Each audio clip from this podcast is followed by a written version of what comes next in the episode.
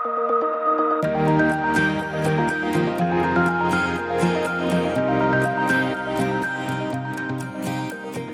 ich möchte heute mit dir über unsere Hoffnung für deine verlorenen Freunde und Familie sprechen. Der Vers des Tages, den ich ausgesucht habe, steht im Römerbrief Kapitel 8, Vers 15. Denn der Geist Gottes, den ihr empfangen habt, führt euch nicht in eine neue Sklaverei, in der ihr wieder Angst haben müsstet. Er hat euch vielmehr zu Gottes Söhnen und Töchtern gemacht. Jetzt können wir zu Gott kommen und zu ihm sagen, aber lieber Vater. Was ich so schön finde an diesem Vers ist, dass er beschreibt, welche Beziehungen wir zu Gott haben dürfen. Dass er unser liebender Vater ist, dass wir ihn aber, das heißt so viel wie Papa, also wirklich eine enge persönliche Beziehung zu ihm haben dürfen, dass wir ihn so nennen dürfen. Und nicht in eine neue Sklaverei hineinkommen. Mir gibt es die Hoffnung, dass es nie zu spät ist. Es ist nie zu spät für meine Freunde, für meine Familie, Jesus kennenzulernen und errettet zu werden.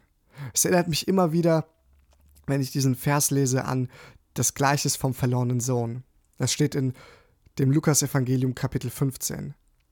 Es geht um den Sohn, der sein ganzes Erbe hat auszahlen lassen von seinem Vater und es verprasst hat, der weggegangen ist, der fortgezogen ist und alles sein Geld verloren hat, sein ganzes Erbe verloren hat. Er hat irgendwo als Schweinehüter gearbeitet und wirklich in dem letzten Dreck ohne Essen, ohne Wasser gelebt, als er sich erinnerte, dass die Tagelöhner, also die Arbeiter seines Vaters, dass es ihnen immer gut geht, immer gut ging und er entschließt, zurückzukehren zu seinem Vater und sich als Tagelöhner anzubieten. Als er bei seinem Vater aber ankommt, lehnt er und bekennt, ja, ich habe gesündigt gegen dir und gegenüber Gott, nimmt seinen Vater einfach nur in den Arm und feiert ein großes Fest für ihn. Er gibt ihm die schönsten Gewänder, er zieht ihm Ringe an die Finger, er lässt das beste Kalb schlachten, um zu feiern, denn er sagt, mein Sohn war verloren und heute ist er zurückgekehrt. Mein Sohn ist lebendig. Und dieses Gleichnis spricht von jedem einzelnen verlorenen Menschen. Und es spricht von Gott. Und es spricht darüber, wie sehr Gott sich für jede einzelne Person freut, die zu ihm zurückkehrt. Und es geht nicht darum, wie dreckig diese Person ist, was die Person alles in der Vergangenheit gemacht hat und was sie alles verprasst hat und vielleicht auch vergoldet hat, sondern es geht darum, wer die Person in diesem Moment ist und dass sie sich nach Gott sehnt, weil sie sich danach sehnt, zurück nach Hause zu kommen. Gott interessiert nicht deine Vergangenheit, Gott interessiert, wer du jetzt bist. Gott interessiert dein Herz jetzt.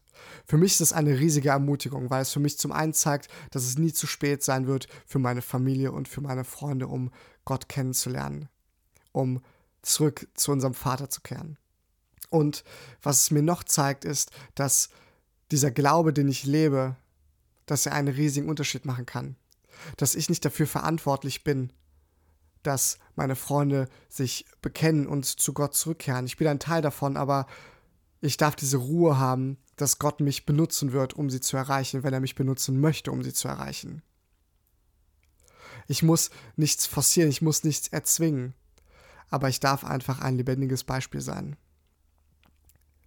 Und in einem Gebet zu Aber, meinem liebenden Vater, sprechen. Lieber Papa, ich bin dir so dankbar für all das, was du bereits in meinem Leben getan hast.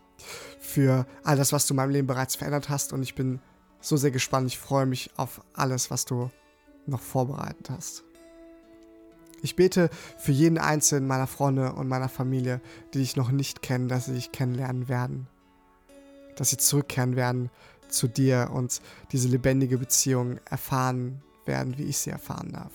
Ich bete für jede einzelne Person, die Angst hat, dass ihre Familie und ihre Freunde verloren gehen.